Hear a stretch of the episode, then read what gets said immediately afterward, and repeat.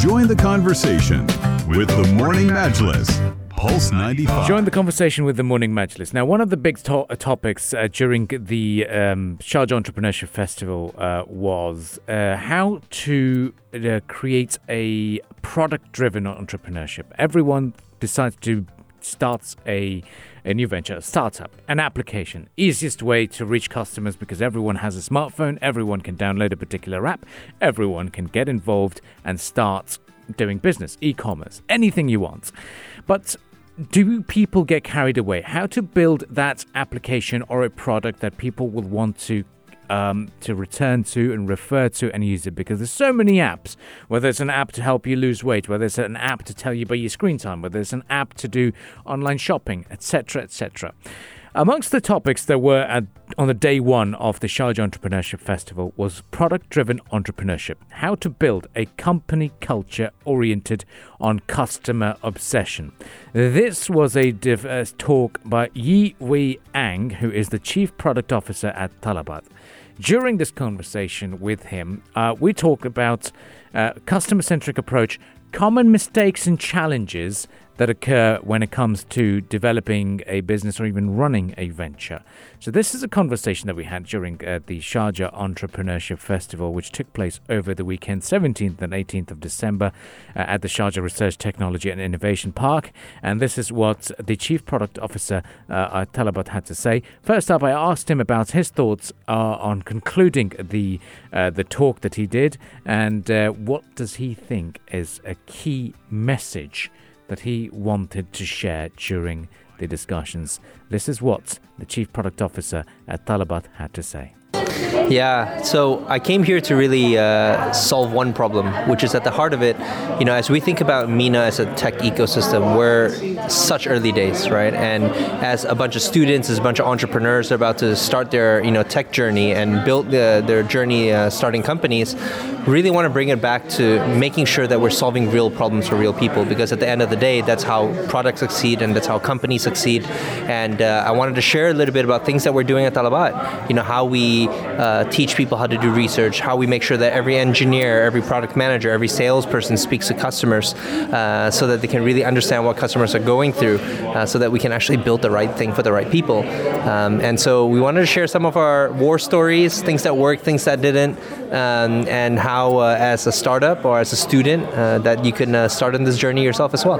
Now, talking to us about Talabat itself, now obviously it's very competitive atmosphere, especially during the pandemic when you had more food delivery options and it became that uh, instead of delivering food, there was more grocery shopping as well, elements added to it. So, talk to us about how the competitive nature in the UAE encourages firms such as Talabat to constantly be thinking, and there's no just like sitting and sitting down and put your feet up on the table. Yeah, you know, at the end of the day, if you know, when we think about what products we want to go into, what services we want to launch, uh, we let our customers actually lead us to that, right? You know, we learned very early on that food delivery was a game changer. Like, you know, you're a mom and you want to spend more time with your kids, uh, you do food delivery. Or if you're working and you want to spend another half an hour at work at lunch, you order food delivery. Um, and as we spoke to users, as we learned a bit about what they do and, and the challenges that they have, we realized that we can go beyond food delivery, right? Whether it's groceries or whether it's coffee or whether it's flowers or whether it's medication. Um, you know, we have stories, for example, during COVID where you know, uh, our riders in Jordan uh, actually took medication up uh, in very rural areas to actually get things delivered to uh, people who didn't have access to their medication due to lockdowns. Um, and I think that ethos of really caring about what customers want uh, and what they need um, is at the heart of this company.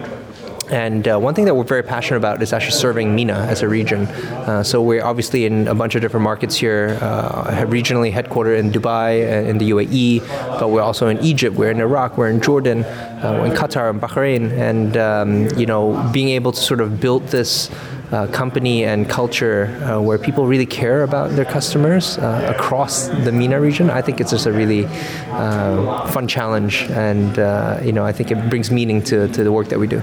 Exactly. Now, you know considering from a product officer perspective as well, um, when, when there's no, a number of companies that launch their own startups, when tech uh, platforms that don't do that well, and uh, what, what, have you key, what have you observed as key areas where people make often make a mistake when it comes to launching an application, whether it's social media uh, profiles or whether it's social media uh, channels that they're offering? Uh, what are the constant or um, regular errors that you've seen?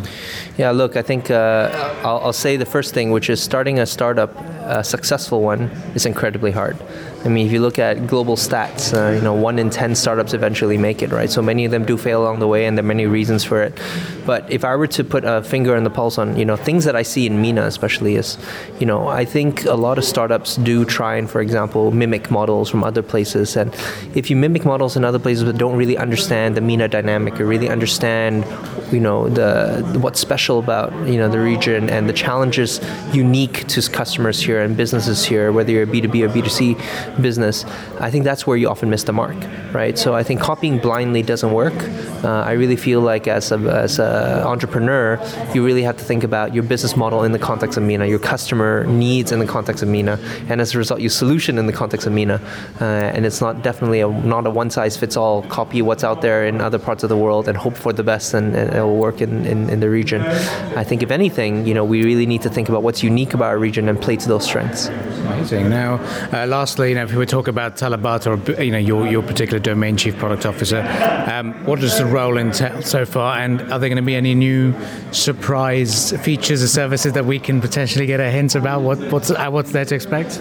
Yeah, look, uh, you know, from what we can share, I, will tell you, you know, we're we're going deeper in uh, the areas that we're in, right? Whether in food delivery or groceries or pharmacies, we're going to go deeper and do a better job uh, at what we do, right? We know that there are millions of customers that depend on us on, on food and groceries, and the job's n- not done, right? For example, you know, we do groceries very well today uh, in what we call uh, the quick segment, right? If you want something, you want chips or you want, you know, your toothpaste in 20 minutes, we can get that done for you. We can we can deliver to the, to, to you.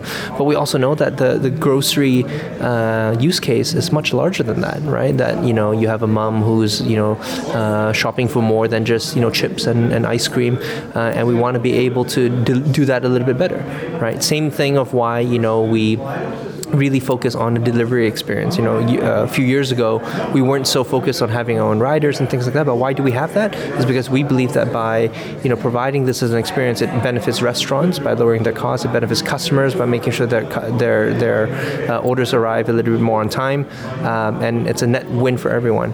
Uh, but I'll say, you know, my focus at the end of the day is to make sure that what the the areas that we're in, and I still believe that we have so much ground to cover and, and so much to offer, even in the verticals that we're in let's do it better every day. Well, thank you very much for joining us. And uh, Lost uh, is a valuable lesson there for a lot of startups, and hopefully that's going to make a, a bit of an impact. Thank you so much for having me. Pulse 95. You're listening to Pulse 95.